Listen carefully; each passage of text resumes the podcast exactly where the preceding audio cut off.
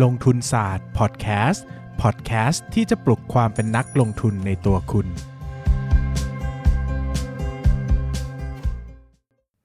สวัสดีครับ ครับ ยินดีต้อนรับเข้าสู่รายการลงทุนศาสตร์พอดแคสต์พอดแคสต์ที่จะพัฒนาความรู้ด้านการเงินและการลงทุนไปด้วยกันนะครับมั่วอะครับ วันนี้วันที่เท่าไหร่ก็ไม่รู้เพราะว่าอัดลวงหน้าไว้นานมาก วันพฤหัสอยู่แล้ว วันพฤหัสครับ ซึ่งบางทีถ้าลูกค้าเข้าก็เลื่อนวันแบบหน้าด้านๆก็ทำบ่อย เพราะว่าทำงานลูกค้าไม่ทันอะไรวะก็ก็เลื่อนเลื่อนๆไปงงๆ มีเลื่อนไปครั้งหนึ่งนะครับโอเคก็ครั้งล่าสุดนี้มีลูกค้าซัมซุงเข้าอ๋อนะครับอืมคนก็บอกว่าขายของไม่เนียนเลยครับ ไม่เนียนเพราะขายของแต่ขายของเนียนก็ไม่รู้สิว่าขายอะไร เออก็ต้องขายให้ไม่เนียนสิครับครับอะวันนี้เราพูดถึงหุ้น ORI อ่า Origin อ่าที่เราคุ้นเคยนะครับ Origin นะครับก็เป็นหุ้นคู่ใจของน้องปั้นเงินในช่วงหนึ่งในช่วงหนึ่งเพราะว่าครับผมมันจะมียุคหนึ่งเนอะที่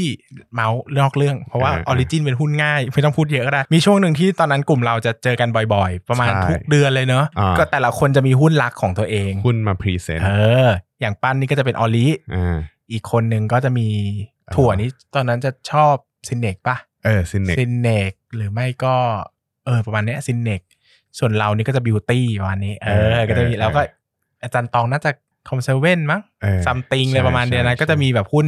หุ้นโปรดของแต่ละคนนะแล้วก็อือฮึจะมีหุ้นรักที่รู้ทุกเรื่องบนโลกของมันอะไรเงี้ยอืมอืมออรินี่ก็เป็นหุ้นรักของปั้นเงินที่รู้ทุกเรื่องบนโลกนะครับคือมันก็ไม่ได้รู้ทุกเรื่องคือช่วงหลังๆมาตั้งแต่ขายไปก็ไม่ได้ติดตามเอาไม่ถูกตอนนั้นไงเออแต่ตว่าอนนั้นนี่คือรู้ละเอียดมากเออแต่ตอนนั้นจนถึงตอนนี้ก็ไม่ได้นานมากนะก็ตั้งแต่วันที่ขายไปสองประมาณปีปีสองปีปีเดียวปีสองปีน่าจะก่อนโควิดปะ อุ้ยก่อนโควิดเยอะเหมือนกัน เออเออก่อนโควิดก็หลายปีแล้วปะโควิดก็หนึ่งเก้าแล้วปะเออวะเอ้ยโควิดเออหนึ่งเก้าเถียงที่โควิด -19 เนี่ยหนึ่งหนึ่งแปดมั้งแหมครับผม ใช่ใช่ใช่รู้สึกว่าคือตอนนั้นเนี่ยผมคลุกคลีโดยที่ไปเยี่ยมไซต์วิสิตเลยนะว่าแบบอืมดูทั้งคอนโไซต์ด้วยเหรอ ไซต์ไซต์วิสิตอะไซต์นะครับผมอะก็ตั้งแต่คอนโดระดับสูง ระดับบนระดับซื้อกได้ลางไหมซื้อได้ไหมไม่ได้ซื้ซื้ออไม่ได้ซื้อ ซื้อคอนโดระดับไม่มีเงินซื้อนะครับไปบ้านตอนช่วงนั้นเขาเพิ่งมาเปิดแนวราบก็ไปช่วงแรกๆที่เขาเพิ่งมาเปิดแนวราบ จนตอนนี้เขาเริ่มแบ่งสัดส่วนเป็นแนวราบมากขึ้นก็อืมก็ยังก็ยังติดตามอยู่เหมือนกันแต่ว่าส่วนหนึ่งที่บอกคือติดตาม เพราะว่ารู้สึกว่าคุณคุณโด่งคุณโด่งเป็น CEO ที่ค่อนข้างเก่งในในในในอุตสาหกรรมของอสังหา อืมอืมเพราะว่าออกมาค่อนข้างโซเอาได้เร็วอืมแล้วก็ทำ presale ได้ค่อนข้างดี แล้วก็มีทิศทางคือเขาบริหารแบบเชิงการเงินอะไรอย่างงี้ก็โอเค แต่เป็นคนแต่เป็นบริษัทที่เลเวลเล e เยอะมาก โตเร็วมากโตเร็วมากเป็นอสังหาแต่ที่ใช้โตเกินแต่กู้เยอะอืมใช้เงินกู้เยอะต้องต้องพูดตรงๆว่าเป็นบริษัทที่มีเลเวลเลชเยอะ เพราะว่าส่วนหนี้สินอสังหาเป็นธุรกิจที่ลงทุนเยอะอืม ถ้าไม่เลเวลเล e ก็โตยากพูดกันครับตรงๆอะเนอะมันอืมมันคุณจะไปหาเงินมาขึ้นคอนโดที่ไหนละเงินกว่าจะขายได้แต่ละแล้วกำไรมันก็ไม่ได้โอ้โหอืมอัตรากำไรขั้นต้นอสังหาทั่วไปก็สัก 30%เปอร์เซ็นต์ครัมันไม่ได้โอ้โหขายทีหนึ่งได้สี่ห้าร้อยเปอร์เซ็นต์ใช่โตแบบปูพรมขนาดนั้นมันก็ต้องอืมเลเวลเล e ซึ่งมันก็เป็นความเสี่ยงเนอะอือฮึนะครับเดี๋ยวเราพูดกันครับอ่าวันนี้เราพูดถึง Origin Property จำกัดมหาชนนะครับก็เป็นธุรกิจ คอนโดมิเนียมแล้วก็บ้านนะครับ ก็ตีง่ายๆว่าเป็นอสังหาริมทรัพย์เพื่อการจำหน่ายเนอะใช่ครั้งก่อนเราพูดถึง CPN อ่าเพื่อเพื่อเช่าใช่นะอันนี้เพื่อจำหน่ายนะครับ ก็สร้างเสร็จก็ขายไปครับนะครับ ก็ธุรกิจของบริษัทเนี่ยก็จะมีตัวคอนโดมิเนียมทั้งหมด 4 แบรนด์หลักอ่านะครับแล้วก็บ้านจัดสรรเป็น 3 แบรนด์แบรนด์หลักนะคครัรับบผมตัวคอนโดมิเนียมนะครับก็มีเอ่อเคนซิงตันอืมนะเคคสิรับตันนี่จะระดับล่างๆหน่อย ไม่ใช่ล่างๆ ระดับกลางกลางๆหน่อยอืมนะครับแล้วก็มีตัว Notting Hill อ่าก็เป็นกลางจะถึงกลางบนนะครัครับผม The Ori The Origin นะครับอ่าก็เป็นกลางถึงกลางบนเหมือนกันครับผม ตัวที่เป็นบนบนๆหน่อยจะดูเป็น Night Bridge Night Bridge นะครับอ่าก็จะเป็นกลางบนถึงบนนะครับครับPark Origin เป็นบนเลย ใช่ Park นี่รู้สึกว่าจะ take มาจาก Proud Residence อ่าอ่า Proud ที่เป็นคอนโด คอนโดอยู่ในซอยที่เป็นสุขุมวิทนิตยสาร นั้นมันนิตยสารแพรว แพรวโอ้ยปั้นเงินมึงไม่อ่านหนังสือเหรอวะ ผมไม่ได้อ่านนิตยสารแบบนั้นไงไม่ต้องมาพูดขวัญเรือนหรือเปล่าวะสกุลไทย รู้จักรู้จักเคยได้ยินอยู่นะครับ แล้วก็มีบ้านเดี่ยวแบรนอ่าฮะ Britania Britania ใช่นะครับBrighton Brighton ใช่ไบร Brighton กับ Belgravia นี่รู้สึกว่าจะมาชื่อช่วงแบบหลังชื่ออ่านยากเหมือนกันนะๆช่วงช่วงหลังๆ มามันจะเพิ่งเปิดเพิ่ม ไม่มีแบบลัดดาแลนด์เลยอ่านอย่างเงี้ยไม่มีนะอะก็ ธุรกิจของเขานะครับ ก็จะเป็นตัวถ้าเป็นตัวคอนโด luxury เนี่ยก็จะประมาณราคาจะสูงกว่า 2 0 0 0 0 0ต่อตารางเมตรใช่นะครับสองแสนแต่ทำเลเขาอะอย่าง Parkอย่าง Park Origin ที่แรกอะอย่าง Park 24 สุขุมวิท24 อันนั้นก็ตรงข้ามตรงเอโพเลียม อืมอืมใช่แล้วก็อยากเกิดเป็นคนรวยเหมือนกันเนาะพอคิดอย่างเงี้ยอืมอยากไปอยู่ไงบ้างใช่อืมเมื่อไหร่จะมีตังค์ไปไม่เลิกจัดแล้ว ไม่ได้ตังค์เลยท้อใจแล้วพอใจแล้วได้ award ปีละครั้งเศร้า รายได้มาต้องเสียภาษีอืมไม่รู้จะเก็บเพิ่มเมื่อไหร่ภาษีทุกบาทไปพัฒนาประเทศชาติอีกอืมรักชาตินะก็ไม่เป็นไรอืมเสียภาษีไปครับนะครับ ก็ไม่ได้อยากเสียเท่าไหร่แต่โดนสมรรพากรมาตามอะอะเออเออเออนะฮะละอะอะไฮเอ็นนะครับ ก็แสนถึงสองแสนต่ออมตารางเมตรนะครับครับ แล้วก็กลางๆก็จะเป็นหกหกหกหมื่นถึงหนึ่งอืมแสนต่อตาครัรางบเมตรนะครับ ในขณะที่นะถ้าเป็นตัวบ้านนะครับ บ้านถ้าเป็นแบบตัวตัวไฮสุดเลยเนี่ยก็จะประมาณ 20-50ถึง50อืม ล้านบาทต่อครับยูนิตนะครับครับแล้วก็มีลงมาเป็น 8 ถึง 20 นะครับอืม4ถึง 8 แล้วตัวเล็กสุดเนี่ยจะเป็น 2.5 ถึง 4 อะอันนี้ก็จะเป็นนะครับของบริ t าเนียอ่าซึ่งเอาจริงๆอะตัวของ Origin จากประวัติของเขาอะผมรู้สึกว่าคุณโด่งน่าจะเริ่มต้นมาจากการพัฒนาอสังหาในแถวแถบนิคม นิคมอืมอุตสาหกรรมพวก EEC พวกแถวชนบุรีระยองอะไรพวกนี้อ่ามมาก่อน ก่อนที่จะขยับมาโซนที่เขาถนัดก็คือบางนาอืมสมัยแรก ๆ เนี่ย มันก่อนที่จะมีพวกแบรนด์คอนโดพวกเนี้ยมันเคยมีแบรนด์คอนโดเล็ก ๆ ที่เป็น low rise อยู่ อยู่ตามพวก bearing อยู่ตามพวกอุดมสุขเอออะไรเออพวกจะเนี้ยจะเป็นใช่จะไม่เป็นไม่ค่อยสูงนะแถวนั้นอืมนะแล้วก็จะไม่ค่อยดังมาก ก็ตัวเนี้ยเป็นตัวเริ่มต้นที่ทำให้ Origin เนี่ยดังขึ้นมาได้ เพราะว่า ตอนแรกอะก่อนที่เขาจะเข้าตลาดจะมีแบรนด์พวกนี้ก่อน ซึ่งย่านย่านย่านบางนาก็จะเป็นย่านคู่ใจของเขาอย่างบริทาเนียอย่างเงี้ยที่เขามาเปิดเนี่ยแรก ๆเขาก็เปิดย่านบางนาเขาจะชำนองช่องช่ำช่ำชองชำนองชำนองชำนองช่ำชองชำ มันมาแล้วมันจะผสมกับคำว่าอะไรวะชำนาญชำนาญกับอ๋อชำนาญกับช่ำชองไปชำนองโอเคโอเค ได้อยู่ได้อยู่อันนี้ได้อยู่ได้อยู่อะครับผมก็นั่นแหละเขาเขาชำนาญในโซนบางนาเป็นหลัก ก็เลยรู้สึกว่าเออเวลาเขาจะลองตลาดหรือว่าลองทดลองแบรนด์เนี่ยเขาจะเริ่มจากบางนามาก่อนอืมนะครับก็อย่างเงี้ยก็จะเป็นประวัติเขาที่ผมเคยรู้รู้จักมา รู้จักว่าเออเคยอ่านอ่านฟังบทสัมภาษณ์อะไรอย่างงี้มาอืมใช่เขาคุณโหน่งเขาจะถนัดแถวนั้น แล้วก็เรื่องของการคุมต้นทุนเขาก็เก่งเหมือนกัน แต่เดี๋ยวเราจะพูดในส่วนของตัวคอสว่าเขาคุมต้นทุนยังไง เดี๋ยวจะเล่าให้ฟัง อืมครับผมนะครับก็จริง ๆ เวลาดู เดี๋ยวถามปั้นดีกว่าอืมเพราะว่าเราวันนี้เราเป็นลูกศิษย์ปั้นเพราะว่าปั้นเป็นหุ้นเทพของปั้นอะเวลาเราดูธุรกิจกลุ่มนี้ครับมันจะมีคำว่า pre sale อืม backlog อืมแล้วก็ revenue ครับไหนลองเล่าซิว่ามันต่างกันยังไง คือคืออย่าง pre sale เนี่ย pre sale มันจะเป็น ตัวที่เขาจะเอาไว้เรียกเวลาที่คอนโดเปิดใหม่หรือว่าอ่าคอนโดขายได้อืมแต่ว่ายังยังไม่ได้โอนกรรมสิทธิ์อ่าอ่าเขาก็จะรับรู้เป็น pre sale ก่อนอืมรับรู้เป็นรายได้ที่เป็นรอการรับรู้ แล้วก็จากคือ pre sale เนี่ยถ้าเราคิดสภาพไปซื้อคอนโดอะอืมคือเหมือนไปซื้อใบจองอืมใช่อ่าแต่คือยังไม่ได้โอนนะใช่แต่มันจะแบบอะอาจจะมีผ่อนดาวน์สองปีอ่าแล้วค่อยโอนอะไรอย่างเงี้ยครับก็ว่าไป ใช่ แล้วจาก pre sale เนี่ย มันก็จะแปลสภาพกลายเป็น backlog อ่าเพราะว่าบางคอนโดมันยังสร้างไม่เสร็จ ซึ่งคำว่า backlog อะมันคือรายได้ในอนาคตอะอืมสมมติว่าอย่างปีเนี้ย2021 เราก็ต้องมองแล้วว่า ปีเนี้ยมันมี backlog มาจากปีก่อนๆนะเท่าไหร่ที่รอการรับรู้เป็นรายได้ปีนี้ ซึ่งพอรับรู้รายได้ปีนี้เราก็จะรู้ว่าเฮ้ยปีเนี้ยมันโตยังไง ในขณะเดียวกันถ้าเราจะลงทุนหุ้นอืมกลุ่มอุตสาหกรรมที่เน้นพัฒนาเพื่อขายจริง ๆ แล้วอะเราควรจะไปดู backlog เป็นหลัก เพราะ backlog คือรายได้ในอนาคตของเขาอืมยิ่งเขาออกโครงการมาเยอะแล้วเขาทำ p ีเซลได้เยอะ มันก็เท่ากับว่า Backlog หรือว่ารายได้ในอนาคตเขาอะจะมีตุนไว้ ยิ่งบริษัทไหนที่มีตุน Backlog สำรองไว้ล่วงหน้าเยอะๆเนี่ยบริษัทอสังหาริมทรัพย์อะตัวนั้นอะ แทบจะเรียกว่า เอ้ยเขามีความ secure ในแง่ของรายได้อืมอย่างเช่นว่าเขาตั้งเป้าว่าปีต่อไปอย่างเงี้ยอาจจะเป็นหมื่นล้านสมมติตัวเลขนะ สมมุติว่าหมื่นล้านแล้วเขามี backlog อยู่ประมาณ 6,000 ล้าน แปลว่าเขาจริง ๆ แล้วอะปีนั้นอะเขาอาจจะแค่ขาย Inventory เขาเพิ่มอีกไม่เท่าไหร่ ก็อืมทำ Target ได้ Reach Target ได้ แต่ในขณะเดียวกันบริษัทที่ตั้งเป้าจะเติบโตขึ้นเรื่อยๆอย่างเงี้ยแต่ถ้าไม่มี backlog ตุนไว้เลยอะอืมมันเท่ากับว่าเขาจะต้องเหนื่อยไปขายของเก่าอืมอืมหรือว่าหรือว่าแบบจะต้องรีบทำบ้าน คือบ้านอะมันจะเป็นโปรดักที่ทำเร็วเสร็จเร็ว แล้วก็ขายได้เร็วทำบ้านขึ้นมาขายในปีนั้นเลย ซึ่งอืมอย่างนี้ว่าเวลาสร้างคอนโดสร้างอะไรอย่างเงี้ยมันครับไม่สามารถรับรู้ได้ได้แบบเลย มันต้องรอโปรเซสก่อนว่าสร้างไปเท่านี้รับรู้ใช่ได้เท่าไหร่ใช่ดังนั้นสมมุติว่ามีคนโอนมาก่อนอืมมันก็จะรอรับรู้ใช่มันจะไม่สามารถอุ้ยโอนปุ๊บรับรู้รายได้ทั้งก้อนเลยอะไรอย่างเงี้ยอ่ามัมันจะต้องรอว่าโอเค คุณสร้างเสร็จเท่านี้นะครับมีแบบมีเหมือนสินทรัพย์เกิดขึ้นแล้วเพื่อที่จะพร้อมโอนอะไรอย่างเงี้ยอืมมันก็ต้องมี process ของมันในการสร้างไปแต่ละ phase เนอะใช่มันจะไม่ได้แบบว่าโอ้โหโอนปุ๊บแล้วรับรู้รายได้ทันทีอ่ามัมันก็เลยมี backlog สำรองไว้ใช่คืออย่างอย่างเวลาเปิดคอนโดใหม่ขึ้นมาในปีเนี้ยอืมสมมุติว่าเปิดขึ้นมา 5,000 ล้าน presale ไปได้ 50%ก็เท่ากับว่าเขาอะขายไปได้ 25อะ ยี่อ่าสองพันห้าร้อยล้านอืมของโครงการละอะสองพันห้าร้อยล้านเนี่ยอาจจะไปรับรู้ในปีที่เสร็จ เพราะว่ามันจะต้องโอนกรรมสิทธิ์ในปีนั้น อาจจะเป็นแบบอีก 2 ปีคุณจะได้รายได้ตรงเนี้ยเข้ามา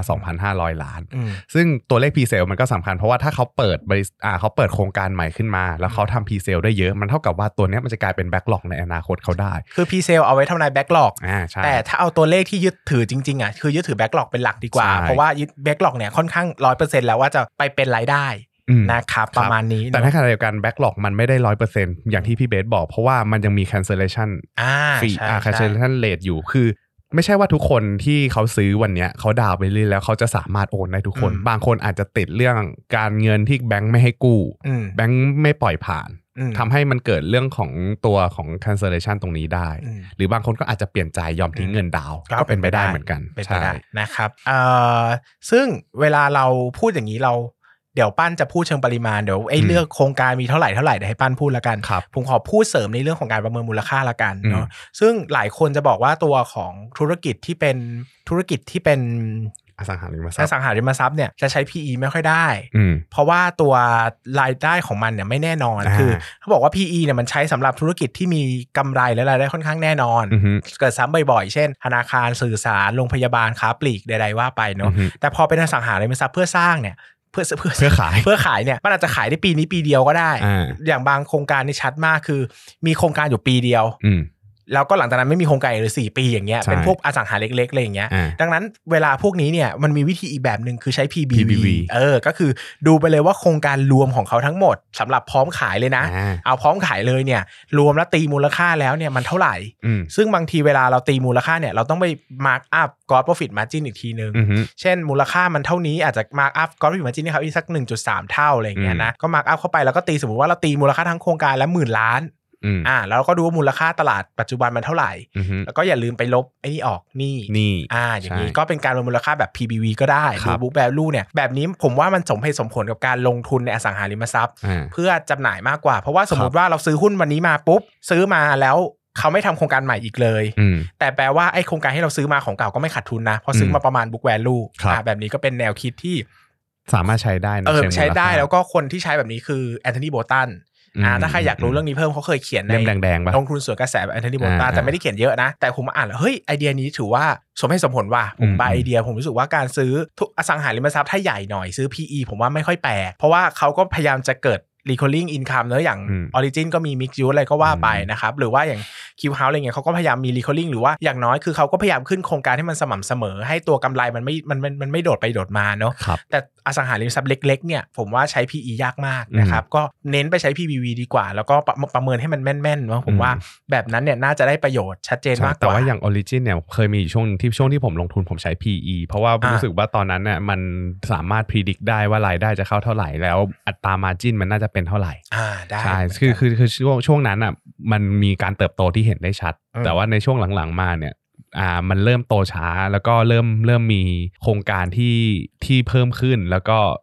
ด้วยความที่ฐานอะมันเพิ่มขึ้นแล้ว มันก็ทำให้การเติบโตทำไหนได้ยากเหมืนกันคือไซส์ใหญ่กลางถึงใหญ่อะผมว่าอืม PE อะได้อืมเพราะว่าตลาดดู PE ด้วยใช่อ่าผมว่าแบบเนี้ยมันสมเหตุสมผล เพราะว่าตลาดเนี่ยเขาจะพยายามมองว่าธุรกิจแบบเนี้ยเขาจะพยายามสร้างรีรีคอลิ่งไปเรื่อยๆ ให้มันกำไรประมาณเดิมเนอะอืมแต่พอมาเป็นขนาดเล็กลงมาเนี่ย อันเนี้ยผมว่า PBV เหมาะกว่าครับเนอะประมาณนี้ครับ แล้วก็อีก อย่างหนึ่งเนี่ยคือจะบอกว่าจริง ๆ แล้วธุรกิจของ Origin อะมันไม่ได้มีแค่พัฒนาสังหาริมทรัพย์เพื่อขายอย่างเดียว คือในตัวของพัฒนาสังหาริมทรัพย์เพื่อขายอะครับเขายังมีร่วมทุนกับอ่าพวกบริษัท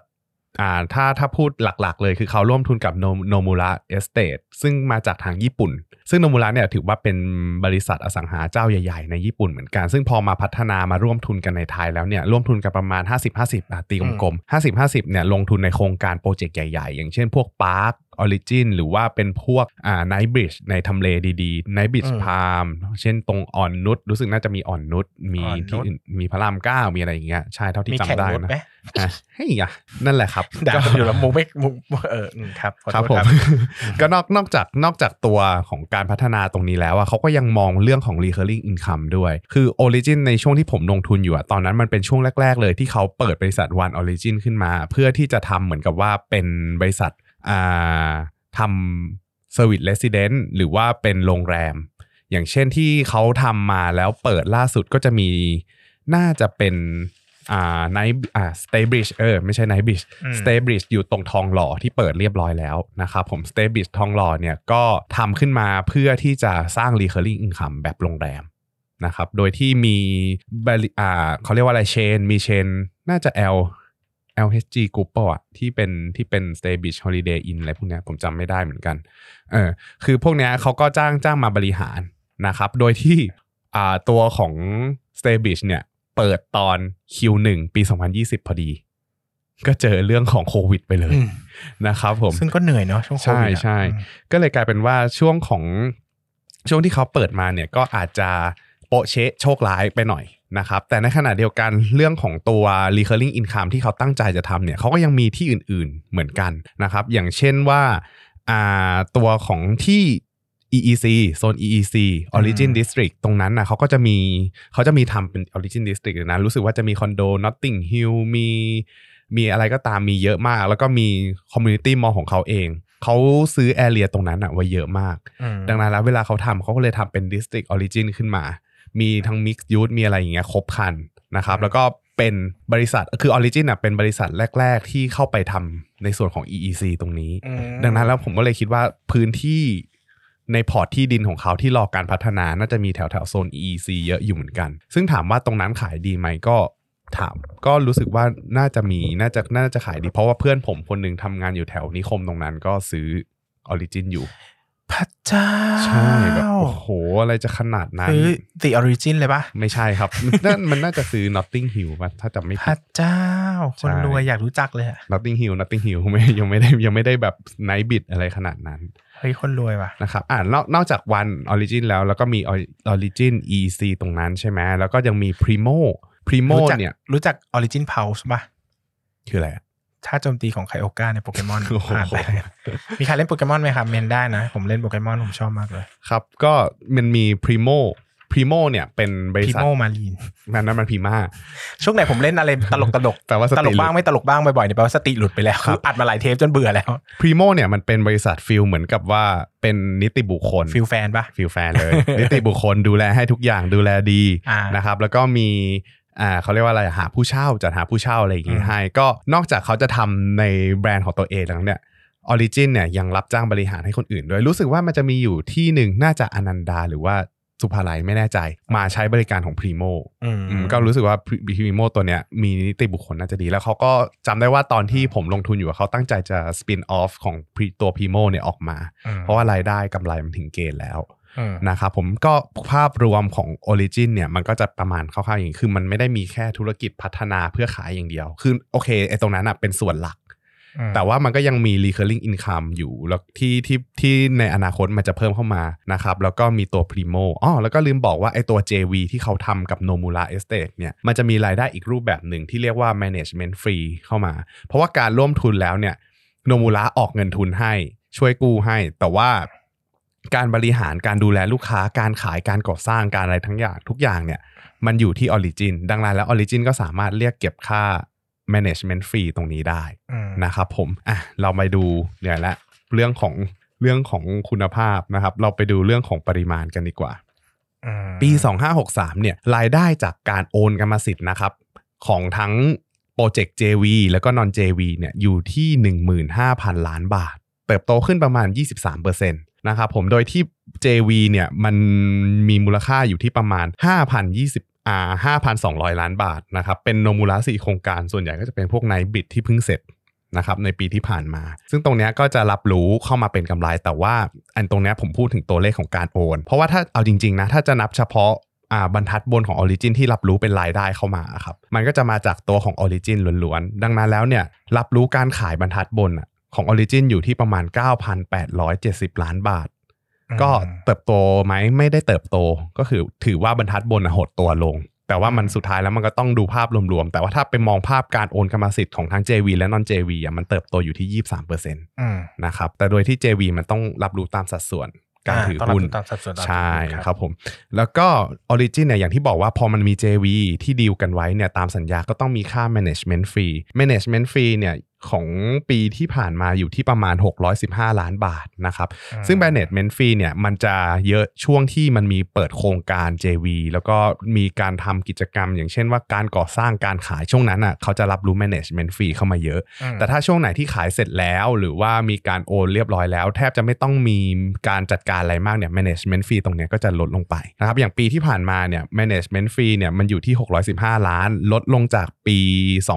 2562 ที่ 919ล้านนะครับลดลงมาประมาณ 33%ก็อย่างที่บอกว่าพอมันปีเนี้ยมันมาโอนโปรเจกต์ JV เยอะ มันก็เลยกลายเป็นว่า management fee มันไม่ได้เยอะ มันจะไปใส่ตรงตัวอื่นแทนนะครับผมครับครับก็โอเค มูลค่าของการโอนเติบโตดี 23%นะครับแต่ว่าถ้าหากส่วน JV ออกแล้วเนี่ยกลายเป็นว่าบรรทัดบนอะมันก็ยังถือว่าทรงๆอืมอืมไม่ได้ดูแย่มากแต่ว่ามันในตัวของ Origin เองอะมันอาจจะโอนน้อยลง รับรู้รายได้น้อยลง แต่ว่าถ้าดูในสถานการณ์อย่างเงี้ย ผมว่ามันก็ยังโอเคอยู่อืมนะครับโอเคเพราะว่าเพราะว่าอย่างแรกเลยคือเขามีการตุนแบ็กหลอกมาแล้วก่อนหน้านี้อ่าอ่ามันก็จะทำให้เขาก็อย่างที่บอกว่าแบ็กหลอกเป็นเรื่องสำคัญเนอะอ่เพราะว่าอย่าลองลองคิดดูนะครับว่าถ้าเกิดว่า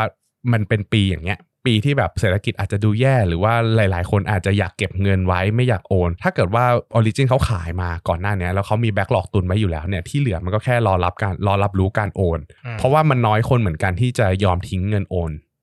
นะครับอืมแต่ในขณะเดียวกันถ้าเกิดว่าเป็นบริษัทที่ไม่มี backlog ตุนมาในปีนี้เลย แล้วเขาตั้งเป้ารายได้ไว้เยอะอย่างเงี้ยแล้วเขาไม่มีตุนมาเลย เท่ากับว่าปีเนี้ยเขาต้องพยายามขายให้ได้เยอะอืมๆมันก็จะเหนื่อยอืมนะครับอันนี้คือความต่างของบริษัทอสังหาที่มีแบ็กหลอกกับบริษัทอสังหาที่ไม่มีแบ็กหลอกอืมนะครับผมแล้วก็มีรายได้อื่นประมาณ 403 430 ล้านบาทมาจากพรีโมที่รับบริหารคอนโดกับนิติบุคคล ตรงนี้ก็ลดลงเล็กน้อยเหมือนกันนะครับผม ครับอะไปดูที่ gross profit gross profit ของ Origin เนี่ยเท่าที่ผมผมรู้มาตอนลงทุน ตอนที่ผมลงทุนอยู่กับ Origin เนี่ย ตัวเนี้ยมันถือว่าเยอะ ตอนนี้ไม่ได้ลงแล้วเหรอ ตอนนี้ไม่ไม่ไม่ได้ลงแล้วครับผมนั่นแน่อืมลงอะไรม่อยู่ม่ด้จ๊ะอืมไม่บอกนั่นแน่นั่นแน่อ่าแต่ก่อนอะคือคือถ้าเทียบ Origin อะถือว่าเป็นบริษัทที่ทำ gross profit margin ได้ดี tier ต้นๆ ของกลุ่มอสังหาเลย คือที่ผมบอกเมื่อกี้ว่า คุณโด่งเป็นคนเก่งในแง่ของการบริหารต้นทุนด้วยอืมเพราะผมรู้สึกว่าเขาอะค่อนข้างนิดในในในแง่ของการที่แบบว่า คือเคยไปประชุมบริษัท คือเคยไปประชุมแบบผู้ถือหุ้นที่แบบเขาจัดเล็ก ๆ เลยอะอืมจัดแบบไม่ได้ใช้โรงแรมหรูอะไรมาก คืออืมพยายามกด cost ทุก ๆ ส่วนให้ได้น้อยที่สุด แล้วก็เทคนิคในการบริหารต้นทุนของเขาอะผมไม่ผมคิดว่าที่อื่นก็น่าจะใช้เหมือนกัน แต่ว่าที่เนี่ยเทคนิคของเขาคือเขาจะเหมาเหมา feel เหมือนกับว่า เหมาอะสมมุติว่าผมบอกว่าผมจะเปิดโครงการ 10 โครงการปีนี้อืมแล้วผมต้องการจะซื้อแอร์มาติดที่บ้านกับคอนโด ผมจะไปเหมาเลยว่าเจ้าเนี้ยเจ้าเดียวอืมอะสมมุติว่าผมจะเอาไดไดกินไดกินเนี่ยเจ้าเดียวลงสิบโครงการเลย คุณจะมีอำนาจต่อรอง คุณจะมีได้ต้นทุนถูกกว่าอืมอืมมันก็เลยทำให้เขาทำอย่างเงี้ยกับทุก ๆ ส่วนที่เขาสามารถทำได้ เขาไปเหมาเขามาทำอะไรอย่างเงี้ยมันยกเว้นแต่โครงการที่แบบอาจจะต้องมีพรีเมียมในแง่ของ ชื่อเสียงคอนโดอะไรอย่างงี้หน่อย เขาก็อาจจะใช้วัตถุดิบอื่น แต่บางทีอย่างเงี้ยอย่างเช่น SCG เขามีแบรนด์คอตโต้เขามีแบรนด์อื่น ๆ ที่แบบมัน up tier เข้าไป แต่ว่ามันยังเป็นเจ้าของเดียวกัน เขาก็สามารถต่อรองอย่างนี้ได้นะครับมันก็เลยทำให้ gross profit margin เนี่ยเขาค่อนข้างดี แล้วก็พวกที่ดินที่ดินก็เป็นสัดส่วนหลักเหมือนกันที่ทำให้ที่ทำให้ตัว gross profit margin เนี่ยมันดี เพราะว่าถ้าได้ต้นทุนถูก ค่าพัฒนา แพงๆได้ พัฒนาคอนโดมูลค่าแพงๆ หรืออสังหามูลค่าแพงๆ ขึ้นมาได้เนี่ยก็จะทำให้เราได้เปรียบในแง่ของ gross profit margin ซึ่งทางทีม Origin เอง ผมก็รู้มาว่าเขามีทีมในการแสวงหาที่ดินของเขาเอง เขารู้ว่ากลยุทธ์ที่ดินตรงนี้ต้องซื้อยังไงต้องรวมที่ซื้อแยกๆ แล้วมารวมกันอะไรอย่างนี้ยังไงอืมนะครับอันนี้ก็จะเป็นเทคนิคที่เคยรู้มานะครับซึ่งถ้าเกิดว่าไปดูตัว gross profit margin ในปี 2563 ที่ผ่านมาเนี่ยมันค่อนข้างต่ำกว่าที่คิดไว้ที่เคยเป็นมาก่อนหน้านี้ ซึ่งก่อนหน้านี้มันอยู่ที่ประมาณ 40 กว่าเปอร์เซ็นต์นะครับ ด้วยความที่ปีที่ผ่านมารู้สึกว่าจะมีการโอนบ้านน้อยลงประมาณ 24%คือบ้านเนี่ยมันเป็นตัวที่ได้ gross profit margin เยอะเหมือนกันอืมแทบไม่ต้องขายอะไรมากนะครับผม gross profit margin มันพอพอจาก ตัวบ้านเนี่ยมันหายไปมันก็เลยทำให้มันดรอปจาก 43.5%ในปี 62 มาเหลือ 36.1 ในปี 63 นะครับผมอะก็ประมาณนี้ส่วน SG&A เนี่ยก็ปีที่เกิดโควิดเขาก็คุมได้ดีมีการหันมาขายผ่านช่องทางออนไลน์มากขึ้น แพลตฟอร์มออนไลน์มากขึ้น ลดค่าพนักงานขายอะไรอย่างนี้ลง มันก็ทำให้ SG&A to sale ของเขาเนี่ยลดลงจาก 19%เหลืออยู่ 16.4% นะครับพอหลังจากบรรทัดนี้เนี่ยก็ต้องไปรับรู้ส่วนของส่วนแบ่งจาก JV มา ส่วนแบ่งจาก JV เนี่ยรับรู้เข้ามาประมาณ 600 ล้านบาทนะครับทำกับโนมูระส่วนเนี้ยก็เลยทำให้กำไรสุทธิ หรือว่า net profit ของ Origin เนี่ยดีขึ้นนะครับผมแต่ว่าถามว่ามันดีไหมมันดีขึ้นในแง่ของการเติบโตไหมไม่นะครับ เพราะว่าเขาก็ยังเติบโตลดลงจากเดิมเนี่ย3,027 ล้านมาอยู่ที่ 2,662 ล้านนะครับ ก็คิดเป็นอัตราการเติบโตที่หดตัวลงประมาณ 12%นะครับ แต่ว่าถ้าเกิดว่าไม่มีตรงเนี้ยเขาก็อาจจะอืมหดตัวลงเยอะกว่านี้ก็ได้อืมครับนะครับผมส่วนจริง ๆ ถ้าเกิดว่าจะดูเพิ่มเนี่ยมันก็ต้องไปดูที่ตัวของ Backlog กับตัวของ p s a l e อืม p s a l e ทั้งปี 63 เนี่ย เท่าที่รู้เขาทำได้น้อยลงนะครับ แต่ว่าอืมก็ไม่ได้น้อยลงมากลดลงมาประมาณ 11%นะครับอยู่ที่ 25,700 ล้านบาท ซึ่ง 25,700 ล้านบาทเนี่ยก็จะไปเติม Backlog ต่อๆไป ซึ่งอ่า Backlog ของครับเขาเนี่ยค่อนข้างแข็งแรงเลยแหละ เพราะว่าในปี ในปีเสียง64กลืนน้ำลายดังมากอะไรในปี 64 เนี่ย รู้สึกว่าจะมี backlog ที่รอรับรู้อยู่ประมาณ 14,400 ล้านบาทนะครับ ในขณะที่อ่า target ของเขาอะ target ของเขาอะคิดว่าจะโอนประมาณ 12,000 ล้านบาท อืม ก็เท่ากับว่ารู้สึกว่าน่าจะน่าจะมีมีตุนตุนไว้ค่อนข้างพร้อมแล้วแหละ transfer target อืม ใช่หนึ่งหมื่นสี่พันก็ก็ก็ปีนี้เขาเขาก็คงคิดว่าเขาน่าจะ complete ตัว ตัวของรายได้ที่เขาตั้งเป้าไว้ อาจจะมีขยับเป้าคือคือคือตั้งแต่ลงทุนออริจินมาเขาชอบขยับเป้าขึ้นนะมันดูดีอืมอืมใช่นะครับ แล้วก็ตัวของโปรเจกต์ปี 2022-2024 เนี่ยมี total backlog อยู่ที่ประมาณ 20,000 ล้านบาทนะถ้าถามว่าปีต่อๆไปถ้าจะเติบโตได้ไหมก็เติบโตได้ แล้วก็อย่างที่รู้สึกว่าเทป CPN เคยหลุดมาทีหนึ่งที่บอกว่าปี อ่าไตรมาสหนึ่งปีเนี้ยปี64ค่อนข้างร้อนแรงในแง่ presale อืมใช่ไตรมาสหนึ่งค่อนข้างร้อนแรงจริงร้อนแรงๆใช่เหมือนเหมือนเหมือนคนอั้นมาจากโควิด มาซื้อปีนี้ไงอือืมมแล้วผมไม่รู้ว่า มันจะมีอีกเรื่องหนึ่งที่มันช่วงนั้นออริจินมันลงมาในก็คือเรื่องของไอเนี่ย LTV กฎเกณฑ์ LTV จากทางแบงก์อะครับ เรื่องกฎเกณฑ์เนี้ยมันมีผลต่ออุตสาหกรรมอสังหาริมทรัพย์เหมือนกัน ที่บอกว่าจะต้องมีเงินดาวน์เท่าไหร่ จะดาวน์ได้เท่าไหร่ จะไม่ได้เงินเต็มที่ร้อยเปอร์เซ็นต์นะ อาจจะได้แค่เก้าสิบเปอร์เซ็นต์สำหรับบ้านเท่านี้เท่านี้นะ ซึ่งหลังจากเนี้ยการกระตุ้นเศรษฐกิจผมคิดว่าตัว LTV เนี่ย อสังหาหลาย ๆ เจ้าเขาก็ตั้งใจที่จะทำให้ตัวของ LTV เนี้ยกฎกฎเกณฑ์เนี้ยถูกละเว้นไปก่อนอืมเพื่อที่จะกระตุ้นเศรษฐกิจในระยะสั้น ซึ่งถ้าทำได้เนี่ยผมคิดว่าอสังหาหลาย ๆ เจ้าก็น่าจะกลับมาดีขึ้นเหมือนกันอืมนะครับ ประมาณนี้คร่าว ๆสำหรับตัวของอ่ากำไรกับภาพความสามารถในการทำกำไรของ Origin แต่ว่าส่วนหนึ่งที่จะบอกเนี่ยก็คือ Origin เนี่ยมันเป็นคือผมไม่ได้ทำตัวของสถานะการเงินมาลืม อืมอืมไม่ต้องบอกก็ได้ ครั้งหน้าลืมก็เก็บไว้เงียบๆ แต่ว่าจะบอกว่า Origin เนี่ยสาเหตุหนึ่งที่เรารู้กันอยู่ว่าเขาเติบโตมาดีเพราะเขาใช้ leverage เยอะ อย่างเช่นอืมตอนที่ก่อนหน้าเนี้ยก่อนที่เขาจะไปซื้อ Proud Resident เนี่ยรู้ที่สึกเป็นนิตยสารใช่ไหมอันนั้นมันแพรวเออแน่เล่นถูกแล้ว อย่างนี้สิวะอะอ่าตอนนั้นเนี่ยก็คือเหมือนกับว่าเขาอะต้องการจะพัฒนาตัวเองแบบรับรู้มูลค่าขึ้นมาอืมเยอะๆ ก็เลยใช้ leverage เยอะ นี่ตอนนั้นน่าจะประมาณ 3 เท่ากว่าอืม เยอะมาก ซึ่งใช่มันมีเรื่องของ JV ด้วยเนาะใช่มันที่ก็บางทีจะมี JV ก็ไปถือหนี้ใช่แล้วเรามันเราไม่ไม่เห็นในงบคือ JV อะเวลาเขาทำ JV โปรเจกต์ใหญ่ๆอย่างเงี้ยอืมมันต้องกู้เงินมาลงทุนอืมในขณะเดียวกันก็ต้องใช้เงินลงทุนจากฝั่งที่เขาเข้ามาร่วมลงทุนเหมือนกัน ดังนั้นแล้วว่าบริษัทที่เป็น JV อะเขาจะไม่ได้รับรู้เข้ามาในงบการเงินของเขา บางทีตัวของ DE ratio ที่เห็นอยู่อะผมจะไม่ได้ผมไม่รู้นะว่าตอนนี้อยู่ที่เท่าไหร่ แต่คิดว่าน่าจะประมาณ 2 เท่ามั้งอืม